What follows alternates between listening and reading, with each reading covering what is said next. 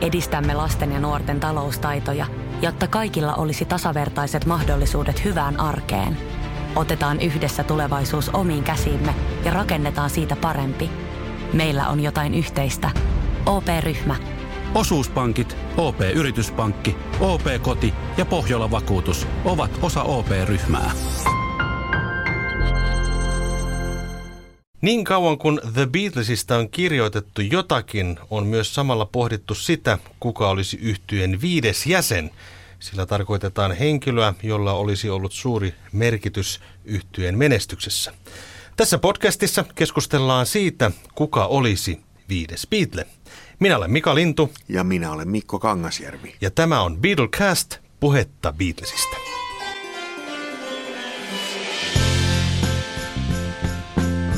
Mikko Kangasjärvi, mitä mieltä saat tästä aiheesta?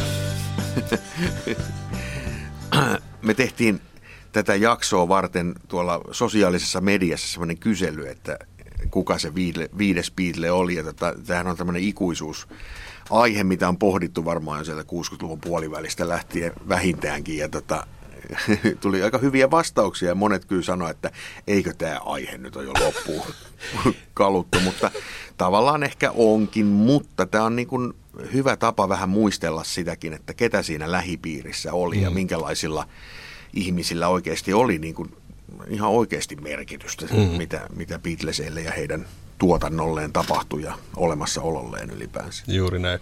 Ja mä oon samaa mieltä, että tämä aihe on tosi dorka, mutta kuten sanottaan, niin meillä on tilaisuus nyt esitellä näitä henkilöitä, jotka tässä ympärillä ovat pyörineet. Nimenomaan. Mutta aloitetaan siitä, että The Beatles hän oli viisimiehinen bändi. Nimenomaan. Siinä mielessä Stu Sutcliffe oli viides Beatle. Hmm. Hän oli siis yhtyeen basisti ja millä tavalla hän tuli yhtyeeseen oli se, että hän oli siis John Lennonin opiskelukaveria. He olivat myöskin kimppakämpässä yhdessä asumassa ja heistä tuli nopeasti niin kuin vähän voisi sanoa sielunveliä. John Lennon ihaili Stuuta. Hän oli hyvin, Stu oli hyvin lahjakas, älykäs, lukenut kaveri – fiksu ja, ja tota, myöskin hirveän lahjakas taidemaalari ja John Lennon niin kuin oikeastaan ihaili. Ihaili ja varmaan imi hänestä paljon niin kuin siihen omaankin, omaan persoonaansa just sitä, sitä Stuun taiteesta ja huumorista ja tämmöisistä asioista, niin varmaan otti sieltä vähän itselleenkin. Mm. Ja miten hän liittyy yhteyteen oli se, että John Lennon ja oliko se nyt sitten George siinä mukana, niin maanittelivat häntä ostamaan basson. Mitä Stu oli siis myynyt ensimmäisen taulunsa ja saanut siitä 90 puntaa muistaakseni ja tota, se basso maksoi vain sen 15 puntaa, joka on siis aika iso raha siihen aikaan itse asiassa. Ja pojat sitten maanittelivat Stuta, että sä tarvit basson, että sä tarvit basson, että tuo, osta basso, että mitä sä niillä rahoilla muuta tekisit, jotain kankaita, että et sä tarvit, osta se basso. Ja tota, Stu oli siinä koko illan ollut vähän siitä, että en, en mä halua mitään bassoa, että mä, mun täytyy ostaa niitä taidetarvikkeita, joita mä oikeasti tarvitsen. Mutta sitten kuitenkin lopulta kävi niin, että hän sitten taivuteltiin ostamaan mahtava basso itselleen. Joo, ja tuskin hän koko siinä Beatlesissa olo aikanaan nyt niin kauhean, äh, kauhean silleen tunsi itseensä niin, että äh, tavallaan niin kuin, hän ei ollut muusikko missään mm. mielessä ja basso oppi soittaa ehkä välttävästi, mutta mm. hän oli siinä mukana, koska hän oli Lennonin kaveria, lähipiiriä ja kuului siihen porukkaan. Mm. Ja hän lähti tosiaankin sitten mukaan tähän Quarryman yhtyeeseen, joka sitten muodostui beatles yhtyeeseen ja Stuarthan myöskin oli äh, kehittämässä beatles yhtyeen nimeä Johnin kanssa, että se on Stuartin ja Johnin ansiota tämä beatles yhtyeen nimi. Ja hän lähti mukaan sitten Hampuriin ja sinne täytyy ottaa myöskin rumpali mukaan, kun se vaadittiin. Pete Best. Hmm. Millä tavalla Pete oikein tuli bändiin? No Petein äiti Mona Best piti Liverpoolissa semmoista Kasbah Coffee Club kahvilaa, missä nuoriso hengaili ja siellä esiintyi bändejä ja Beatlesikin siellä kävi soittelemassa ja tota, sieltä kauttahan Pete tuli sitten mukaan. Ja Pete vastoin taas, tai niin kuin, jos verrataan Stu Sutcliffe ja Peteä, Peteä niin tota, Pete ei koskaan niin oikein kuulunut siihen porukkaan. Mm.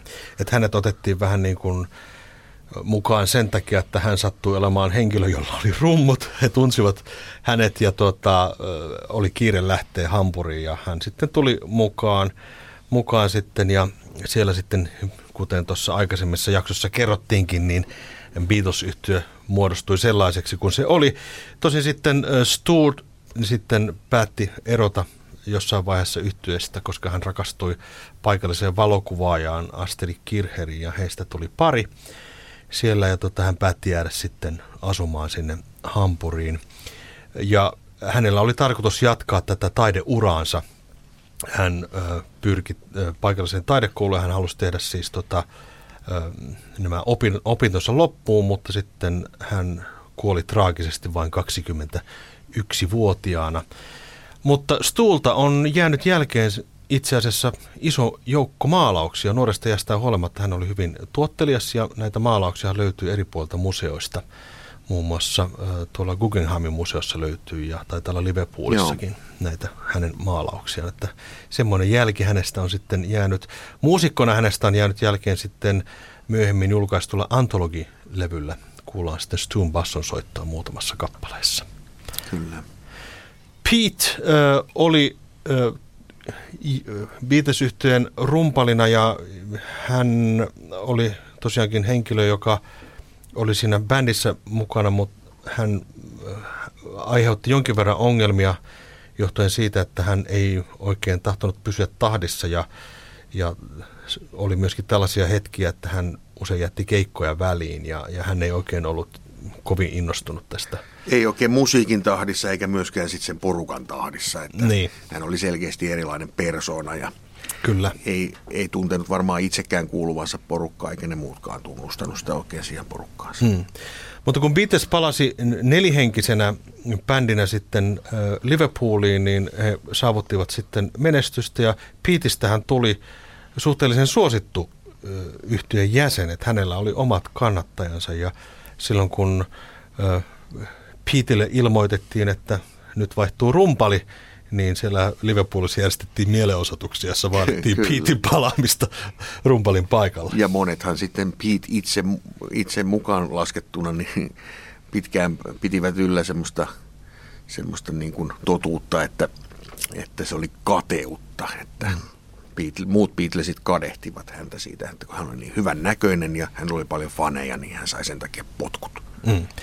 Mutta äh, Brian Epstein, Epstein beatles managerihan yritti saada Pete Bestin ympärille jonkinlaista kokoonpanoa, mutta Pete Best aluksi oli vähän vastahakoinen, mutta sitten Pete Bestinkin ympärille rakentui bändi ja he yrittivät saada menestystä USAssa Beatlesin vanavedessä, mutta siitä se ei oikein lähtenyt sitten kuitenkaan hänen muusikkouransa. Muut, jo, jotakin levyjä Pete Best kombolla tehtiin ja jollekin muillekin kokoonpanolla, mutta hän ei ö, sitten onnistunut niin sanotusti rahastamaan tällä Beatlesin menestyksellä. No ei, kyllähän se, kyllä semmoiset rahastusyritykset varmaan aika vaillinaiseksi sitten lopulta jää, jos ei sitä lahjakkuutta ja sisältöä löydy riittävästi.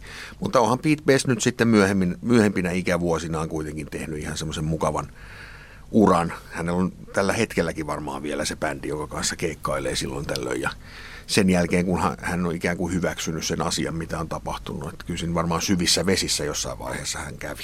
Hmm, varmasti. Eli viidennet jäsenet olivat siis ihan aidosti siis Stuart Sutcliffe ja Pete Best. Ja Ringo sitten astuu remmiin tuossa vuonna 1962. Mutta tota, sitten siirrytään henkilöihin, joita on ehdotettu beatles viidenneksi viiden siksi jäseniksi ja näistä oikeastaan yksi tärkeimpiä on manageri Brian Epstein. Rakastu aina uudelleen. Maistuu aina kuin italialaisessa ravintolassa. Pizzaristorante.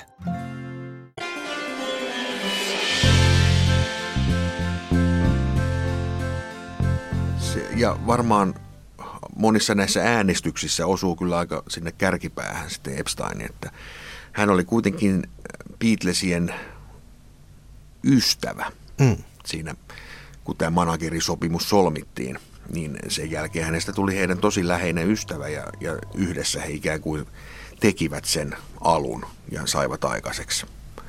Et tota, kun verrataan taas esimerkiksi George Martinin, jolla oli valtava vaikutus, sitten hänestä puhutaan kohta, valtava vaikutus musiikkiin, mutta se, että George Martin ei, ei kuitenkaan vielä niissä alkuvuosissa ainakaan ollut heidän niin kuin, läheinen ystävä. Mm. Että Epstein oli hyvin merkittävä hahmo, jota ilman tämmöistä valtavaa suosioa tuskin olisi niin nopeasti saavutettu. Mm.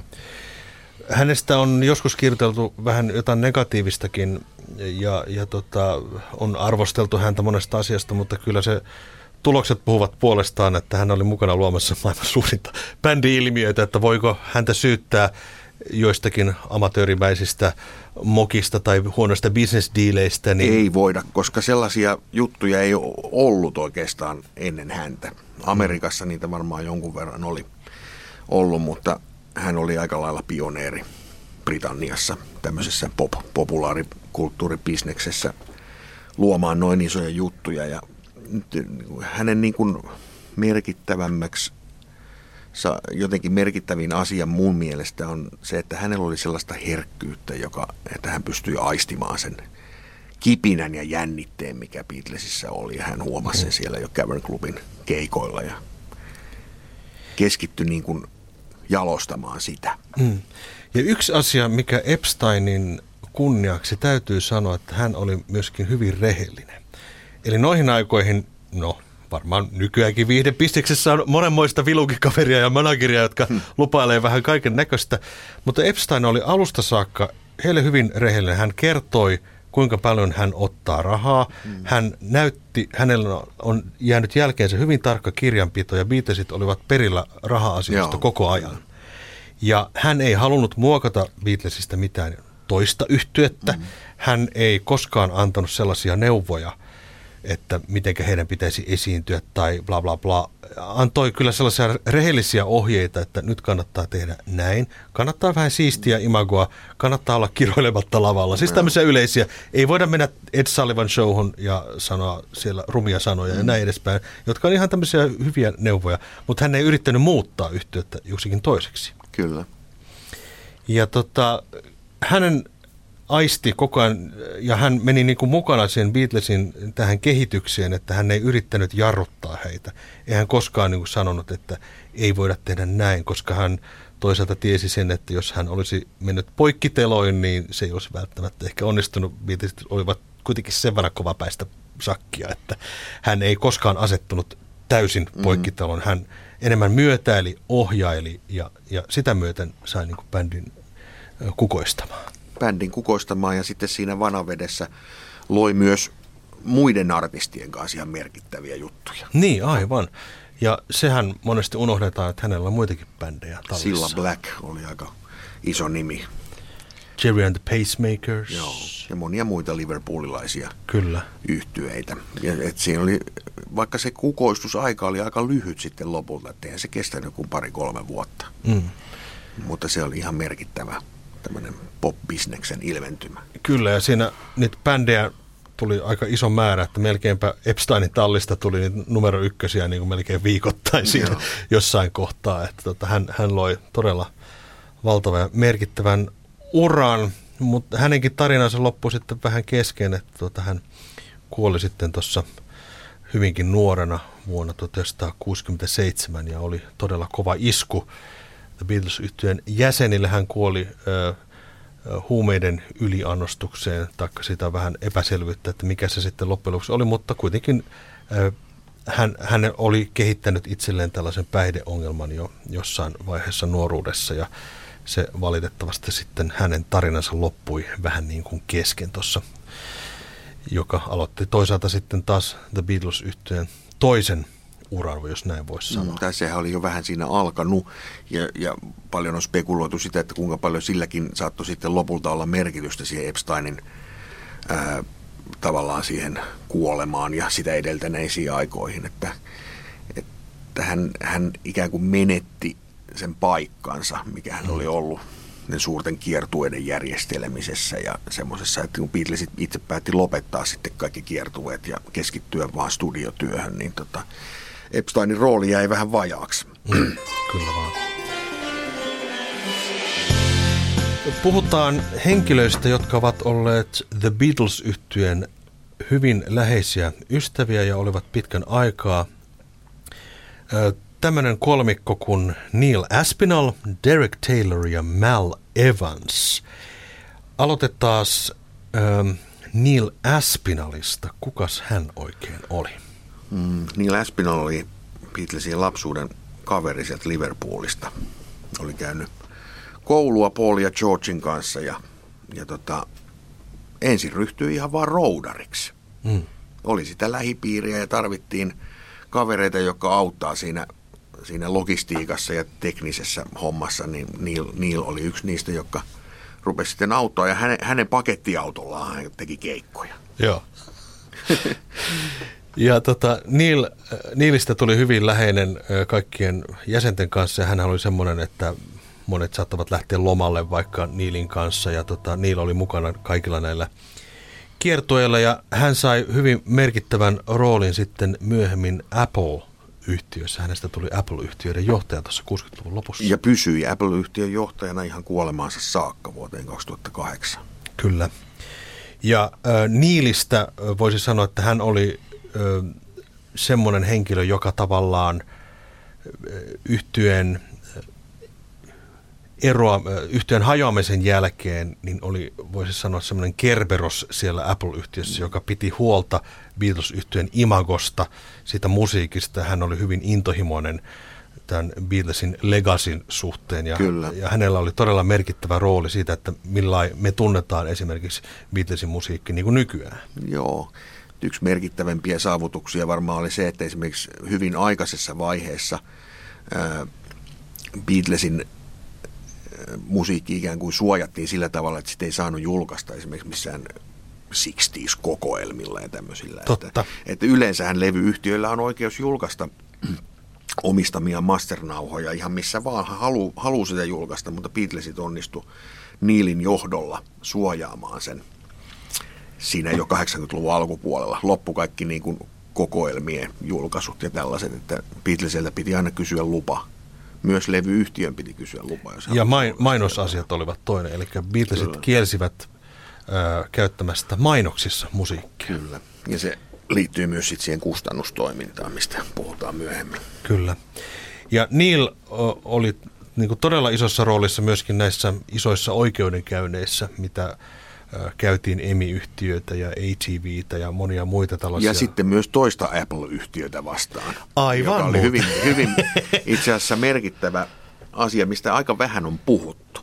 Totta. Eli Steve Jobs perusti vuonna 1975 äh, Apple Computer-yhtiön – ja, ja, tota, eipä siinä, ja itse asiassa hän oli Beatles-fani. Kyllä. Ja hän kyllä tiesi, että Beatlesilla oli Apple-niminen mm. yhtiö, mutta hän silti nimesi oman firmansa Appleksi. Ja, ja tota, ää, sitten hän sieltä Neil Aspinallin johdolla lähetettiin vähän kyselyä, että mikä tämä sun firmas nyt oikein on, että et sä saat tuommoista nimeä käyttää. Ja tota, he, nämä kaksi yhtiöä pääsi sitten silloin alun perin sopuun siitä, että että tota, Apple, saa, ju, Apple Computer saa valmistaa tietokoneita, kunhan heillä ei tule koskaan ole mitään tekemistä musiikin kanssa. Hmm. Ja no, ensimmäistä kertaa tämä meni vähän, vähän tota sitten jo pyllylleen siinä 80-luvun puolivälissä, kun kun tota, tuli ensimmäiset Macintosh-koneet, joilla pystyi tekemään musiikkia ja sitten tuli myöhemmin iPodit ja äh, Apple Music ja kaikki. Ja joka ikisessä käänteessä aina lähti pieni haaste sieltä Beatleseiden Apple-yhtiöltä. ja tota, tämä on ollut aika merkittävän ihan siis rahan, lä, rahan lähde Kyllä. tälle Beatlesien Apple-yhtiölle. Ja tota, äh, Steve Jobsin elämänkerrassa itse asiassa Steve Jobs omin sanoin puhuu juuri tästä. Ja se oli hänelle niin kuin tavallaan katkera paikka, koska hän oli suuri Beatles-fani. Kyllä. Ja hän kertoo siitä hetkestä sitten, kun se sopimus saatiin lopulta tehtyä, että Beatlesin musiikki saatiin äh, iPadiin, äh, iTunesiin, ja se oli hänelle semmoinen niin kuin yksi suurimpia voittoja hänen niin kuin elämässään. Joo, kyllä. Ja nykyään se keissi on käännetty niin päin, että tämä Apple Corps, eli Beatleseiden yhtiö, saa käyttää sitä nimeä ikään kuin tämän Apple Computerin suostumuksella, mutta ilmeisesti jonkunmoinen rahasumma siinä, siinäkin kohtaa on siirtynyt. Todennäköisesti joo. Sitten tota, Neil Aspinallin äh, pitkäaikainen työtoveri oli herran nimeltään Mal Evans, joka oli myöskin roudarina. Hän oli myöskin tota, tuolta Liverpoolin perukoilta peräisin ja tutustui Beatlesiin hyvin varhaisessa vaiheessa. Joo. Ja aluksi varmaan tämän Niilin ja Mälin roolit oli aika samankaltaisia, että he toimivat siinä niin kuin hyvin läheisissä tekemisissä koko ajan avustajina, henkilökohtaisina avustajina ja roudareina. Ja oli mukana studiossakin sitten, kun esimerkiksi Sgt. Pepperia tehtiin kuukausi kaupalla, niin Neil ja Mal istu siellä pelaamassa Ringon kanssa korttia ja aina välillä he myös osallistu levytyksiin, että jossain mm. Yellow Submarinein kuorossa he laulaa mukana ja Joo. Sitten paljon on spekuloitu, että he on saattanut antaa jotain pieniä laineja johonkin biiseihin, sanotuksia. Ja... Kyllä. Mal Evans mainitsee äh, hänen päiväkirjassaan, että tota, hän oli, oli mukava päivä, olin Paulin kanssa tekemässä biisiä nimeltä Fixing a Hole, että Kyllä. hän olisi antanut jotakin kontribuutiota Kyllä. sanotuksiin, ainakin joihinkin kappaleisiin. Mal oli äh, semmoinen äh, isokokoinen kaveri, reilu kaksimetrinen, lempeä, jättiläinen, hyvä tahtoinen joka sitten puski fanit pois tieltä ja kävi hakemassa sukkia Johnille kaupasta, jos tarvittiin. Ja alkkarit, jos oli vähän huonossa kunnossa, niin hän kävi hakemassa Joo. kaupasta ja hän huolehti tämmöistä niin perustarpeista kiertueella ja muualla. Kyllä, koska Beatlesit hän ei itse käsitellyt rahaa ollenkaan. Että aina kun he meni jokin ravintolaan, niin joku maksoi sen laskun ja sitten nämä Neil ja Mel hoiti näitä tämmöisiä käytännön asioita, niin he ei tarvinnut koskea rahaan koskaan. Ja mä, jos haluatte katsoa, miltä Mal oikein näyttää, niin Magical Mystery Tour elokuvassa Mal Evansilla on tämmöinen pieni rooli. Ei mikään puherooli, mutta hän esiintyy siellä taikuriviitassa ja, ja tota, taisi olla, että sitten, oliko se Neil Aspinallkin saattaa jossain vilahtaa mahdollisesti. Ja, ja sitten siinä äh, Let It Be-aikaisessa kattokonsertissa, kans, kattokonserttifilmimateriaalissa Mäl näkyy myös, kun ne poliisit tulee sitten keskeyttämään sitä keikkaa, niin sitten Mäl on siellä vähän niin kuin suojelemassa bändiä ja ottaa ensimmäisenä ne poliisit vastaan siellä. Hmm. Mel Evans oli sitten mukana myöskin äh, tässä Apple-yhtiössä ja, ja hänen ansiostaan muun muassa Badfinger yhtye sitten tuli listoille ja hän, hän oli... Toimi tuottajana. Toimi tuottajana, kyllä. Että hänellä oli tämmöistä osaamista myös sitten. Hän oli kuullut Badfingerin, tai siinä vaiheessa bändin nimi oli The Ivies, oli kuullut heidän jonkun biisin radiossa ja sitten ehdottanut Beatlesille sitten, että olisiko tämä yksi bändi, joka jonka te voisitte sainata uudelle labelille. Ja näin kävi, ja Badfingerhan oli jonkun aikaa varsin suosittu yhtiö. Kyllä, ja Beatlesit jopa ainakin Paul näki Badfingerin tavallaan niin beatles yhtiön työn jatkajana jopa Kyllä. Että tietyssä mielessä. Ja Badfinger taisi olla ihan myös viimeisiä bändejä, joiden levyjä Apple Records julkaisi silloin 70-luvun puolivälillä. Hänen äh, elämän tarinansa loppuu sitten hieman yllättäen vuonna 1976 Los Angelesissa hän joutui hieman tämmöiseen hämärään tilanteeseen, jossa poliisi ampui hänet kuolevaksi. Hän oli just eronnut vaimosta, tai hänen vaimonsa oli ilmoittanut, että hän haluaa avioeron, ja Mälin elämä oli ilmeisesti jonkun aikaa ollut vähän huonossa jamassa siinä, ja ei ollut oikein, ei ollut oikein töitä, ja hän eli vähän sellaista epämääräistä elämää, ja tota, hän oli uusi suhde, ja jotenkin siinä siinä tuli tämmöinen väärinkäsitys, missä sitten niin kuin poliisi jotenkin oletti, että Mäl isokokoinen kaveri, hän oli haulikko kädessä ja, ja joku ihme väärinkäsitys, siellä poliisit ampuivat hänet sitten. Rakastu aina uudelleen. Maistuu aina kuin italialaisessa ravintolassa. Pizzaristorante. Mm.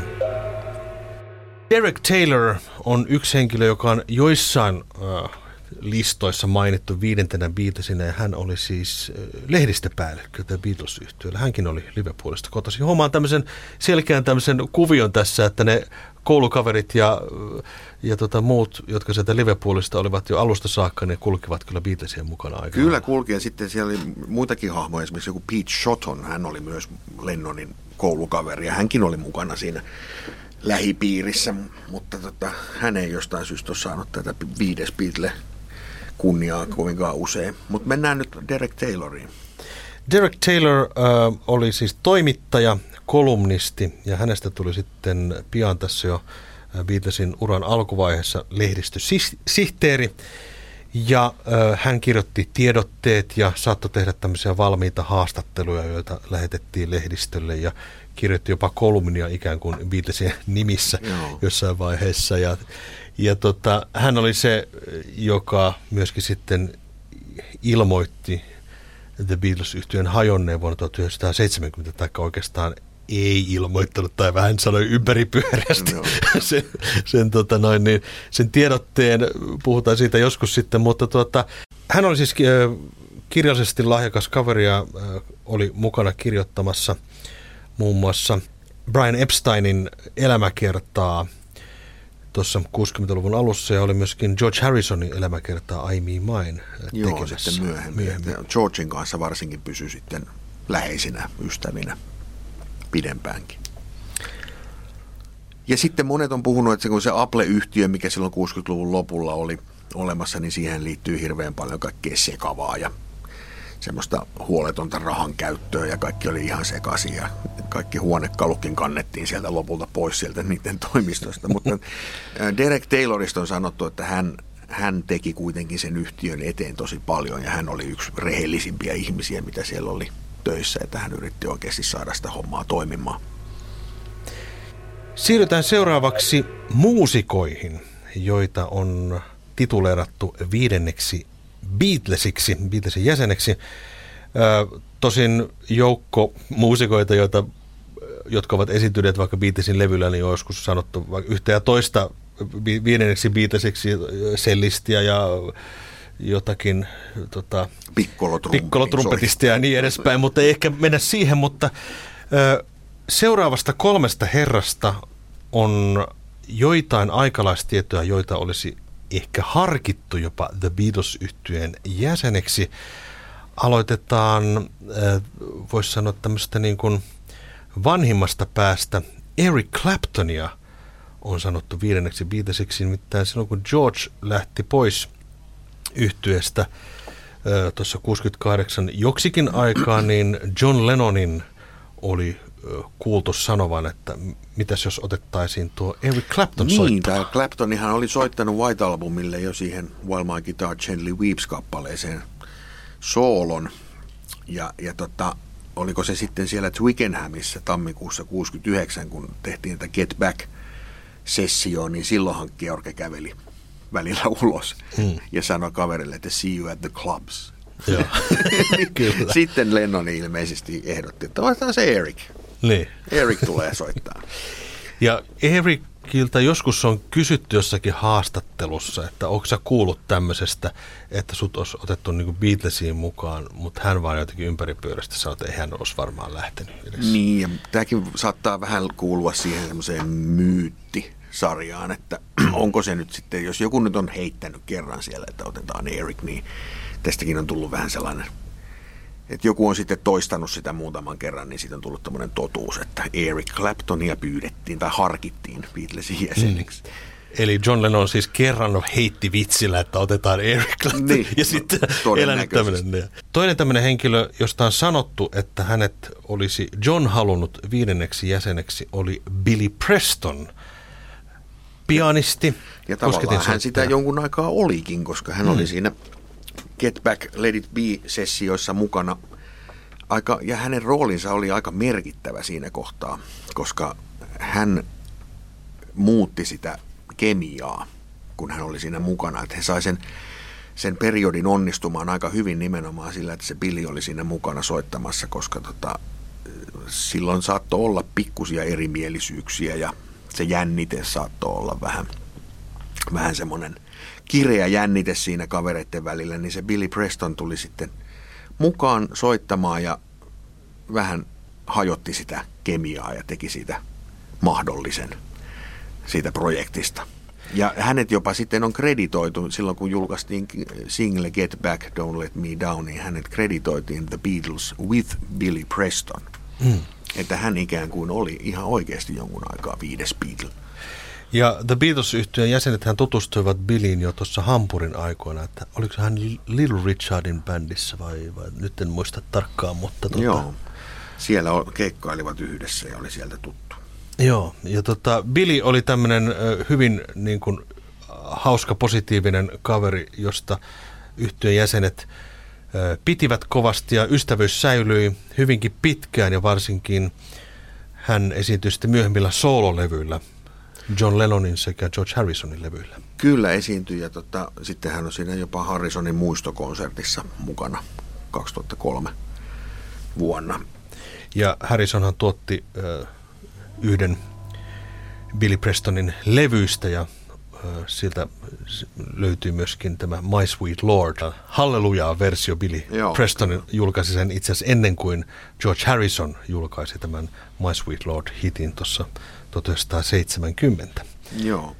No siitä päästäänkin niihin muihin hahmoihin, jo- joita aika usein kuultiin sitten niillä soololevyillä siellä. Ja Klaus Forman oli yksi tosi tärkeä muusikko, jota kans ehkä harkittiin jossain kohtaa. Ei ehkä viidenneksi Beatleksi, mutta neljänneksi Beatleksi, mm. Beatleksi sitten siinä kohtaa, kun Paul McCartney ikään kuin vähän erkaantui porukasta. Ja tämmöistä kokoonpanoahan kuullaan esimerkiksi Ringon Ringo-nimisellä soololevyllä vuodelta 1973, missä on Lennonin tekemä biisi I'm the Greatest, jossa soittaa Lennon, Ringo, Harrison ja Klaus Forman. Ja Forman oli myöskin Plastic Ono bändissä kokoonpanolla Vorman, Star ja Lennon. Kyllä, ja Formanhan oli... Ja tu- Billy Prestonkin no, niin, soittaa. niin, soittaakin. Muutamalla Ja biisillä. Formanhan oli siis myös tuttu jo sieltä aikaisemmilta vuosilta Hampurista. Mm. Hän oli saksalainen kaveri ja sitten hän teki itse merkittävän muusikon uran Englannissa siinä 60-luvulla ja soitti muun muassa Man- Manfred Mann yhtyeessä. Ja sitten hän tietenkin tunne, hänet tietenkin tunnetaan myös sitä Revolverin kansi. kansitaiteesta. Hän oli myöskin taiteilija ja elää itse asiassa edelleenkin tuolla Saksan maalla ja hänellä muuta verkkokauppeista voi tilata hänen tota, Kyllä. teoksia, jos, jos niitä haluaa itselleen seinälle. Ja Forman oli semmoinen, että joissakin yhteyksissä olisi siterattu, että John olisi halunnut hänet niin kuin Paulin tilalle. Mutta nämäkin on tämmöisiä hieman tällaisia asioita, että kuinka tosissaan oltiin ja näin edespäin. Mutta... Ja sitten aina nämä ei ihan osu siihen timelineen mun mielestä nämä jutut, että, että kyllähän se Beatles oli tavallaan jo kuopattu siinä 69-70 taitteessa, että jos tämmöinen sitten tämä levytys, mistä mä äsken puhuin, niin se on vasta vuodelta 73, ja mä mietin, että missä kohtaa sitä nyt oikeasti Lennon olisi sitten harkinnut. harkinnut. Niin. Vähän menee aina ehkä överiksi tämä spekulaatio, mutta hauskahan näistä on jutella. Tota, nyt voitaisiin ottaa tämmöinen kevennys tähän näin viidenneksi Beatlesiksi. Nyt onhan niitä kaikkia muitakin hahmoja esitetty viidenneksi Beatleksi, Beatleksi vaikkapa esimerkiksi vaikka Joko Ono. niin, ehkä. Joo, hän, hän oli tavallaan jonkinnäköinen ulkojäsen tuossa jo muutaman vuoden siinä. Hän istui studiossa hiljaa ja, ja tota, antoi jotakin kontribuutiota John Lennonin sanotuksiin tuossa 60-70-luvun taitteessa, myöskin sanotuksiin, joita julkaistiin jopa beatles levyllä. Muun muassa Julia-kappaleessa on jonkin verran lauseita, jotka ovat joko onolta peräisin, ja Let It Be-albumillakin löytyy muistaakseni I Dig a Pony, jossa on joitakin lauseita, jotka on joko onon käsialaa, mutta... mikä no. ei ole sinänsä yhtään niin kuin epätodennäköistä, koska se Lennonin ja Jokon suhde oli niin intensiivinen. He, he oli vähän niin kuin melkein sama ihminen siinä mm. jonkun aikaa. Työskentelivät silleen tosi läheisessä yhteistyössä, niin väkisinkin sieltä toisen pieniä lauseita ja laineja on sinne Lennonin biiseihin sitten tullut. Ja sitten on soviteltu vaikka ketä, ketä sitten viidenneksi jäseneksi. Olisiko sulla joku, jotain hauskaa esimerkkiä tähän kohtaan, jota on No esimerkiksi se meidän ensimmäisessä jaksossa käsittelemämme Bernard Purdy, niin, joo, joo, joo, joo, kyllä, kyllä. rumpali, joka itse on väittänyt, että hän on soittanut 50 Beatles-kappaletta. No, Alan White, joka soitti Love Me Do-levyllä. Joo, sitäkin on ehdotettu joskus. Sitten on se Jimmy Nicol, joka oli vähän aikaa tuuraamassa ringoa tuolla. Kyllä, joo. Lista taitaa olla loputon. Sitten äh, kuka, Beatlesista joku itse ehdotti, että toi Murray the K DJ olisi. Ai niin, joo, joo, joo, joo, kyllä.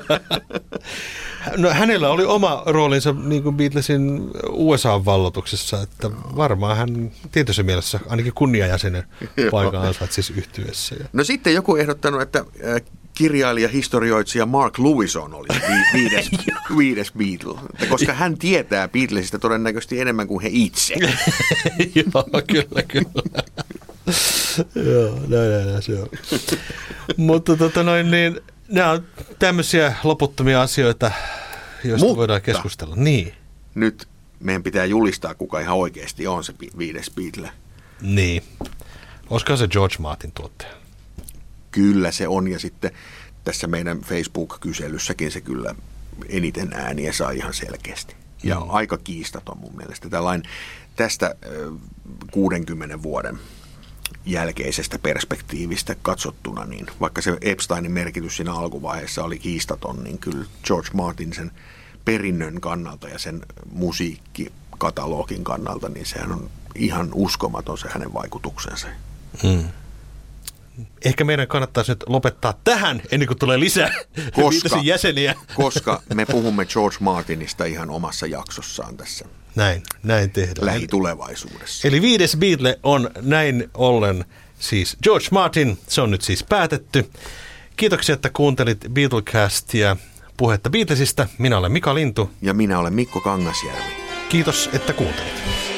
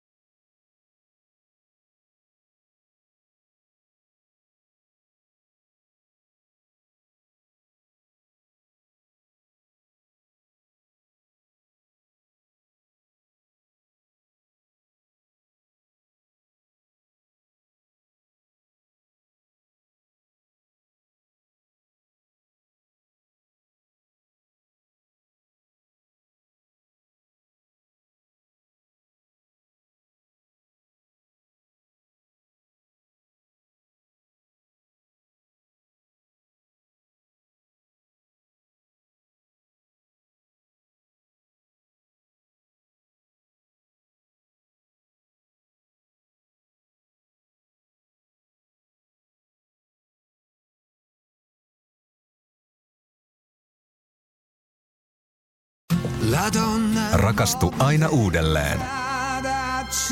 Maistuu aina kuin italialaisessa ravintolassa. Pizzaristorante.